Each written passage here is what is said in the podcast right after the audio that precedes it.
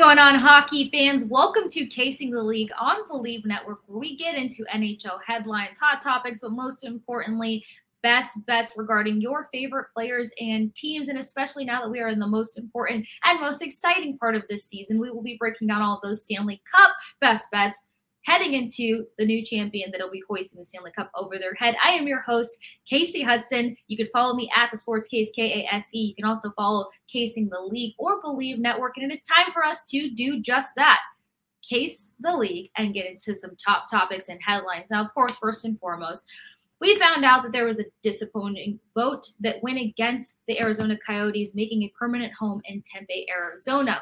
Now, as soon as this news broke out, of course, it was disappointing for the fan base, for the organization, and especially the players. But here's the thing there was a couple other cities that decided to throw their hat in the ring and say, hey, We'll take the Coyotes. We'll give them a permanent home. And that was Houston, which we kind of heard speculation about a couple months ago. Kansas City was a new one that just randomly popped up. Atlanta, who is no stranger to being a hockey town. And then Utah, because apparently the Utah Jazz owner is not only a hockey fan, but wants to get involved in the business and likes the Coyotes. All this to say, last night, Arizona Coyotes across their social media platforms address the fact that the Arizona Coyotes will play at the Mullett this 2023 to 24 season, and they will continue negotiations to find a permanent home for the Arizona Coyotes in the Valley. So it sounds like, regardless of the cities that don't mind hosting them, uh, they're going to try to do everything possible to remain in Arizona, and it's kind of the best thing to do for a couple of reasons. That fan base was so devastated when that vote came in for no, but it's also the fact that they've tried to start growing this dynasty and making a hockey town out of Arizona, that getting forced out just kind of feels like super shitty. So them trying to stay in Arizona is not much of a surprise, but if it becomes too complicated, obviously they're going to have to start exploring other cities and other places, and they're going to have to do so kind of swiftly because the other hard part is you've got to maintain players' interest here. No player wants to really be a part of an organization they can transition at any moment, and especially guys that kind of have those easy negotiable contracts where they can be traded or kind of exit out or at the end of their contract you're looking at losing some potential. Now, this team is young. We saw some flashes of a lot of potential. We saw some great things out of their youngest players, and you want to maintain all of that. That's the best way to build a dynasty. You got to get that core, you got to get that foundation, you got to build from there. So, hopefully, the Arizona Coyotes can remain in Arizona and find a workable deal and stay home when uh, the news broke here, you had Commissioner Gary Bettman, of course, make a statement. It just simplifies to the fact that there was a lot of disappointment involved in this vote no they weren't really expecting it. They thought it was a lucrative deal, not only for the community, but for the organization. And it just doesn't seem like that was viewed by all parties. So, in simple, there was just a lot of disappointment to go around. Now, while Arizona is dealing with so much instability, and hopefully they'll get some things settled throughout the summer, hitting the top of that 2023 24 season, there are question marks, and not as dramatic as it sounds, but there was some turbulence in Toronto. Toronto GM Kyle Dubas had his exit presser where he answered a lot of questions and also alluded to a lot of things. If, if that even explains much of anything. Uh, of course, he does not want to leave Toronto. He said he basically doesn't want to start over or do this anywhere else. He loves Toronto. He loves being a GM there. He wants to remain a Maple Leaf GM that may not come without or with a payday. Now, to put him in the same ballpark as other GMs in the league, he is going to have to get an increase in his salary. And I'm sure he's going to be looking forward to that as he's wearing the GM hat while they made great trade deadline acquisitions and they finally broke a 20 year curse exiting round one of the Stanley Cup playoffs. So, all this to take in mind while the Toronto Maple Leafs may or may not be maintaining their core four. That was one of the other things that he alluded to. It was that this core four may not be staying together. And if there was one guy to end up leaving this core four, who do you think would be the odd man out? Now, when it comes to the pay conversation, you've got Auston Matthews, who posted 40 goals and 85 points this season. And he's obviously been one of the top X factors for the Maple Leafs. I can't really picture the Maple Leafs without picturing Matthews. But with the extension that he now wants, the fact that he wants to stay in Toronto, that's going to come at a large lump sum. You're talking about this guy becoming potentially one of the top paid players in the NHL. Now, there's only a handful of guys that have $10 million plus contracts, and Auston Matthews would have to touch or, you know, supersede that. Now, Toronto is not really in conversations of having cap issues, but if you're going to increase the pay of your GM, which might be deservedly so, whether you like him or not, and then you're going to maintain the guys that you acquired, and then you got to pay other guys that deserve to remain in a Leafs jersey, this could come into some complications. So I want to hear you guys' thoughts. Hit me up over at the Sports Case K A S E or Casing the League. If there is an odd man out, who do you think it is? Because also Another guy who wants to remain in a Maple Leafs jersey is William Nylander. He was a 40 goal guy with 87 points, and I'm sorry, but he's just so freaking exciting to watch play. And he's so good at distributing a puck and helping out his teammates execute and generate an offense. I think it'd be a tough loss to see Nylander in a different jersey. So who's the odd man out? Who deserves a payday? And do you think Auston Matthews can get that payday and stay with the Maple Leafs? So many questions, but that's what makes summer and off season a lot more fun uh, if you're not playing for the Stanley Cup. Now, the other bit of Canadian drama taking place, which is not even that much drama, it's over at the Oilers. They had that devastating elimination. Um, it's been tough to watch them come so close and and not be able to execute here, especially when you've got some of the two top most elite NHL players breaking records, stacking up accolades, and they can't close the deal. Now, of course, it's not all on Connor McDavid or Leon Draisaitl. And regardless of the many different historic records that Draisaitl himself posted in the postseason, that's a fun thing to say altogether. Uh, he chalked up this entire season to a failure, and I don't entirely blame him to get so close, to be so skilled, to have so many pieces in motion working in your favor. That was just a big ball to drop versus the Vegas Golden Knights, who were rotating out what three different goalies and accumulating injuries of their own over there, but they were just the better team and executing and forcing the game to go their way in many instances. I mean, you can't compete if your goaltender is inconsistent. And I hate to say this because I do like Stuart Skinner, but there was too much inconsistency in between the pipes. And it's not even all on him. Obviously, it comes down to the guys playing in front of him, the defensive structure in the D zone. There's a lot of other elements here, but I don't blame Draisaitl for saying, hey, this has been a big failure. Connor McDavid, on the other hand, is still a lot more positive to the fact that they have plenty of enough foundation to take this team back to the Stanley Cup playoffs next year and hopefully go further than just the second round. Hopefully, they'll be I don't know, hosting, hoisting a Stanley Cup over their head, which brings me to the larger question here. Is next year finally the year that a Canadian team wins the Stanley Cup after coming so close? Now, the most positive thing you can say here is that every Canadian team showed so much drive, so much potential. I mean, the Winnipeg Jets, if they don't completely fall apart from the toxic organization that they're running over there, they've got key guys. I mean, top defensemen in the league, one of them, one of the top five goaltenders who clearly probably is not going to stay there, and so many other key pieces. But the hard part is that destruction starts from the head, and they've got to figure out some staffing situations before they can try to maintain any of these players. Then you got the Calgary Flames. They were so fun to watch throughout the season. I mean, I thought they were going to go a lot further than they did, but they still have great core pieces and play there to have this team make a run next year. Then you've got Toronto, who broke their 20 year curse. They're not going to stop at the first round next year. Uh, you got to give credit where credit's due. And then you've got obviously the Oilers and the top two elite players in the NHL. So these Canadian teams have so much going for them in a sense where you can finally see them compete. I mean, before they lost Bo, Bo Horvat, the Canucks were in there in contention to compete because they were, I think, averaging 3.5 to 6 goals per game. It was insane in the first half of the season, at least. So a lot of potential, but I want to hear if you guys think that if next year 2024, it's finally the year that a Canadian team holds the cup up again because they haven't done it since 1993 when the Montreal Canadiens were the victors there. Now, speaking of playoffs, speaking of Stanley Cup, speaking of who the next champion will be, let's get into some Stanley Cup odds. Let's get into the fun part betting.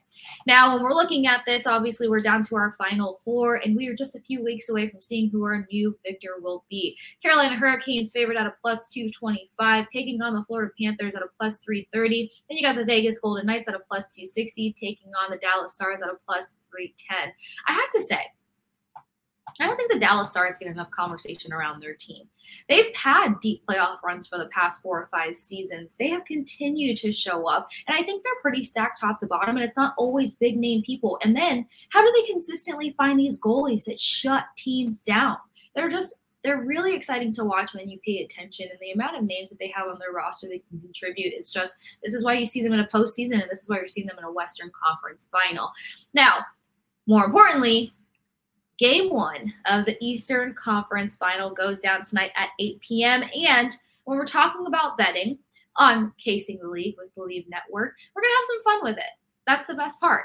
So, down here, you're going to see cash it, case it, cut it. What does that mean exactly? Well, cash it means you like the bet. You and I see eye to eye. You agree. You feel where I'm coming from. I feel where you're coming from. We love this bet. And we're going to keep it nice and simple. Case it means I got to look into it a little bit more. I'm not to be hasty. Nobody wants to be hasty with their money. I get it. Don't do it. Once you look into it more, get some more information, statistics, whatever it is that you need, then you might hop back over to cashing it. Now, if you don't want to cash it, if you've cased it and you still don't love it, then you cut it means that you don't see eye to eye with me. Means you hate the bet. Means that it disturbs you, disgusts you. You're not a fan of it, or really just it's a no for you. And that's totally fine too. So just keep that in mind as we break down best bets, starting with the Eastern Conference Final, Game One between the Panthers and the Canes cash it, case it, cut it. Let's get into it. Now, heading into any series, I like to keep the bets nice and simple. I like to talk about the point gods. Yes, you heard me, point gods, because these are the guys that help generate an offense. These are the guys that get things going. They're the conductors in my brain. Then you got your anytime scorers. They're the executors. They finish the job. They polish everything off. Nice.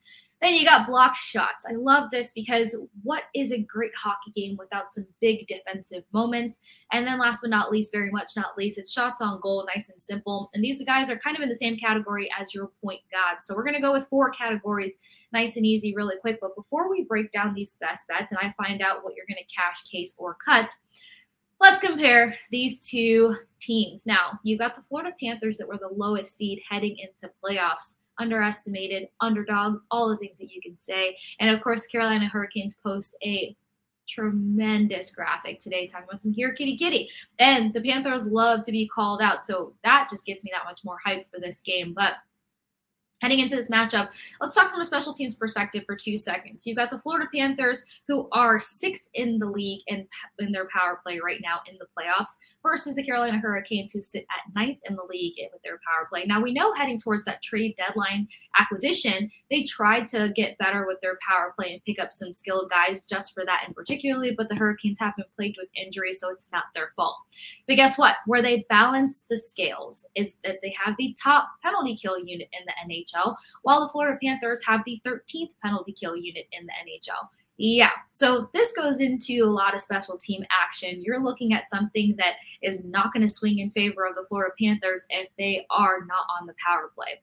Something to keep in mind. Also, something in favor for the Carolina Hurricanes is the fact that they outshoot their opponent seven to one.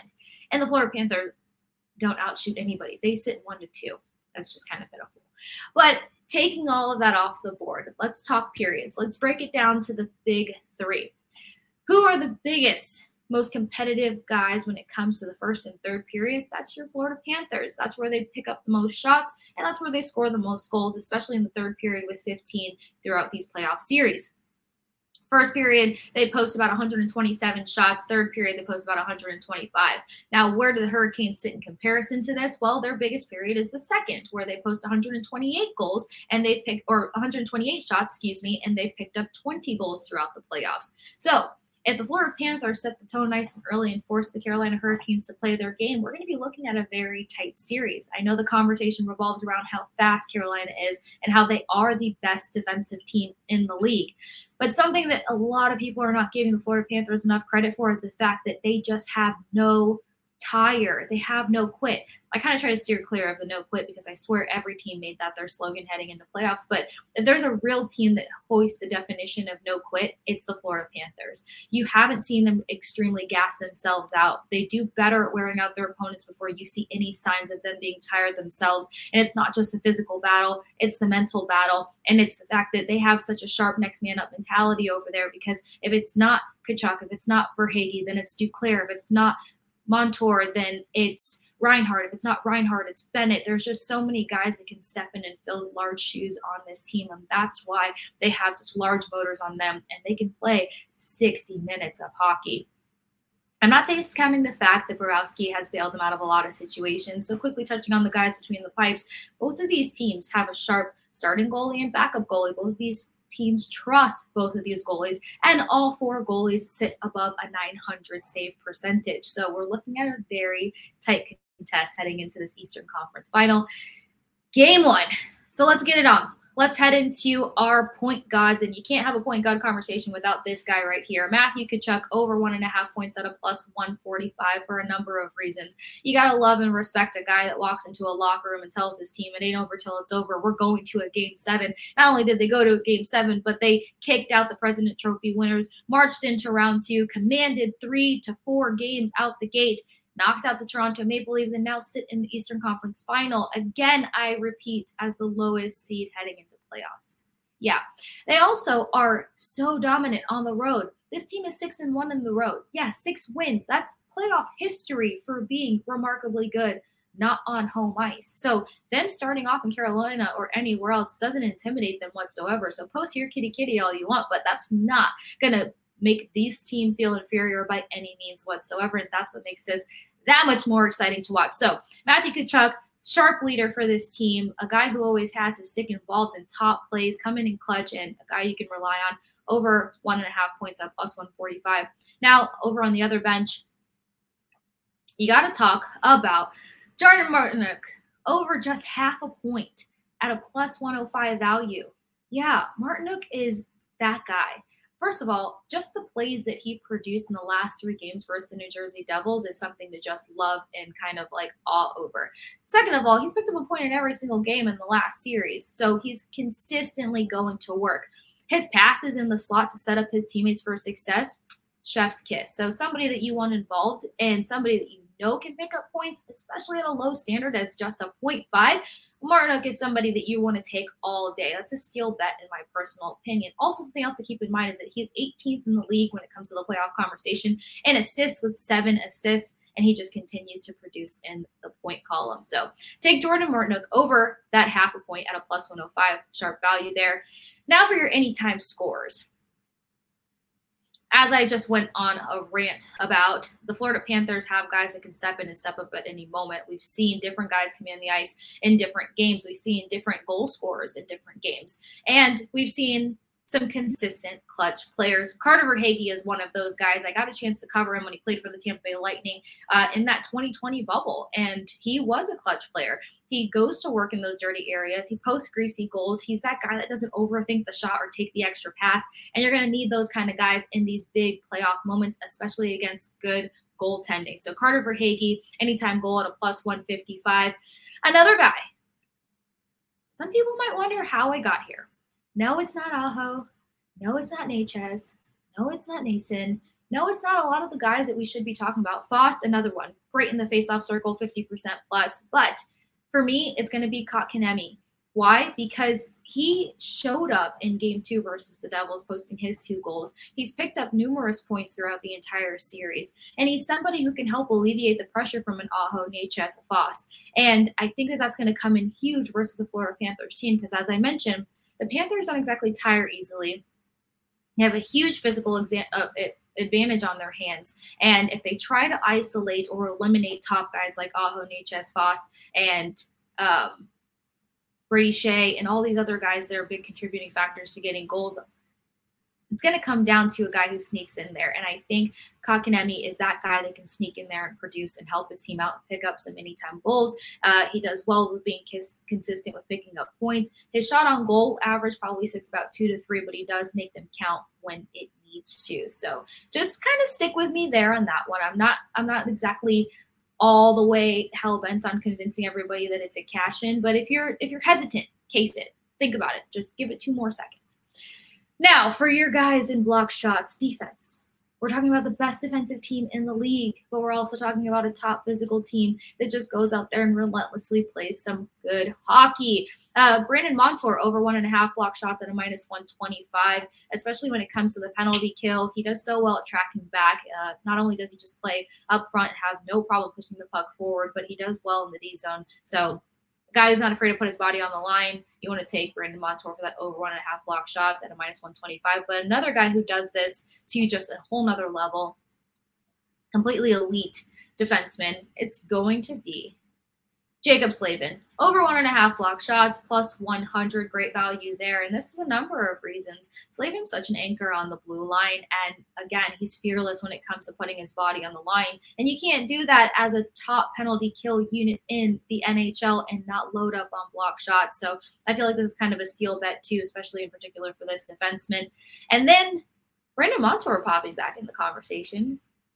Because second to last, but not least, shots on goal. Brandon Montour paced the Panthers for nine shots on goal in their last game versus the Maple Leafs. Nine shots on goal. Do you know how insane that is? Games before that, he was picking up five shots on goal, six shots on goal. I mean, I think his minimum is four shots on goal. This guy just goes to work and he does not stop working until that final whistle blows. That might sound like a football reference, but it still counts for hockey. So anyway, over two and a half shots on goal. Again, low standard, great value, minus 150. I'm sure he's going to hit well over two and a half shots on goal. I would beg to differ that he would at least take a minimum of four to five shots on goal. And then as for the actual shots on goal guy or God, whatever you want to say, Brent Burns, over three and a half shots on goal at a minus 110. Now, he's somebody else who posts insane numbers in this column. I mean, six, seven, eight, nine shots on goal consistently. I think there was only two games in the last series where he recorded under five shots on goal. And as a whole throughout playoffs, he's posted 41 shots. He's just insane he picked up a few goals here and there, and I think he's going to dial up another level coming to this Eastern Conference final, game one, or Eastern Conference final as a whole. But Brent Burns deserves so much, so much praise and respect on his name for just the dominant game that he plays as a defenseman. He's so exciting to watch, and I think that it's going to be a shoe in for him to hit this over three and a half shots on goal at a minus 110. Now, some other good news for the Hurricanes as we head into this game one tonight at 8 p.m. is the fact that uh, Coach Rod Brind'Amour gave the green light and a thumbs up to Teuvo Teravainen joining the lineup. And this can actually be a huge edge for the Hurricanes. As I mentioned, they're a fast team, they're very defensively sound. And while the Florida Panthers are going to try to wear them down, it's going to be hard to wear down more talented guys. You know, they've kind of been limited when they've just had Aho, Necas, Foss being their top scoring guys. But if they start isolating those guys out, and as I mentioned, Kotkaniemi stepping in, um, Pesce stepping in, Brady Skjei stepping in. You've got other guys that can step in and get this offense going. And Teravainen is one of those top guys. He broke his hand, I think, uh, April 19th and hasn't been in the lineup since then. So this is going to be a huge, huge advantage for the Hurricanes if it's that unexpected for the Panthers and they overkey in on this guy. But either way, we're looking at a solid matchup between these two teams. Hopefully, not a lot of special teams. We want to see them go to work on even strength. And this is going to be a huge test to see just how darn good are the Florida Panthers. Can that motor keep pace with a fast, defensively dominant team that's also just extraordinarily coached? I can't say it enough Rod Brind'Amour is great. And the fun fact about this is that you've got Rod Brind'Amour, who was a player in a conference final, while Paul Maurice, the Florida Panthers coach, was a coach. So these guys have been on opposite sides of the bench, but a part of a final together once upon a time. So let me know your thoughts on these bets. What will you cash? What will you case? What will you cut? And I can't wait to break down the Western Conference Final game one with you guys because, as I mentioned, Dallas not talked about enough. Vegas Golden Knights just keep sneaking in there. And guess what? After so many years of them making their own run consistently, they're ready for their payoff. And they've got, I think, six or seven guys on their roster who are already Stanley Cup champions. And that Stanley Cup mentality, that veteran presence, it comes in big in the Stanley Cup finals. So don't forget to join us here on Casing the League. Do not forget to follow me at the Sports Case, K A S E, at Casing the League as well. And then Bleav Network. Stay up to date on all the great shows on Bleav Network, whether it's hockey, basketball, football, or anything else. And until next time, guys, I am Casey Hudson, and I cannot wait to catch you back here on Casing the League.